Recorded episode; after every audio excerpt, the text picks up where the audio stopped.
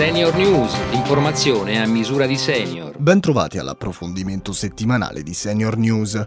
Si stima che circa il 2% della popolazione mondiale, 3 milioni di persone in Europa, sia ad alto rischio di una risposta inadeguata alla vaccinazione contro il Covid e possa trarre particolare beneficio dalla profilassi preesposizione con la combinazione di anticorpi monoclonali, un'opzione farmacologica disponibile in Italia da febbraio scorso che è in grado di ridurre dell'83% il rischio di sviluppare la malattia in forma sintomatica nei pazienti fragili come gli immunocompromessi. Vaccino da un lato e cure dall'altro sono dunque due strumenti fondamentali per continuare a proteggere dalla malattia Covid la popolazione fragile, come ci spiega il sottosegretario alla salute Pierpaolo Sileri. Andando avanti con gli anni, le fragilità innegabilmente aumentano, cioè invecchiando ognuno di noi accumula, eh, accumula malattia. Ed è proprio questa fascia della popolazione che va protetta.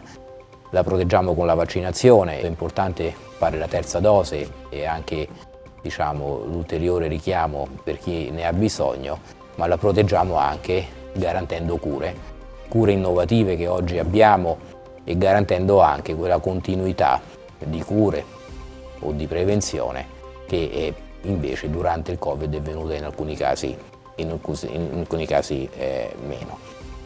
L'approfondimento di Senior News termina qui. Vi ricordo che sul sito senioritalia.it potete riascoltare queste e tutte le altre edizioni.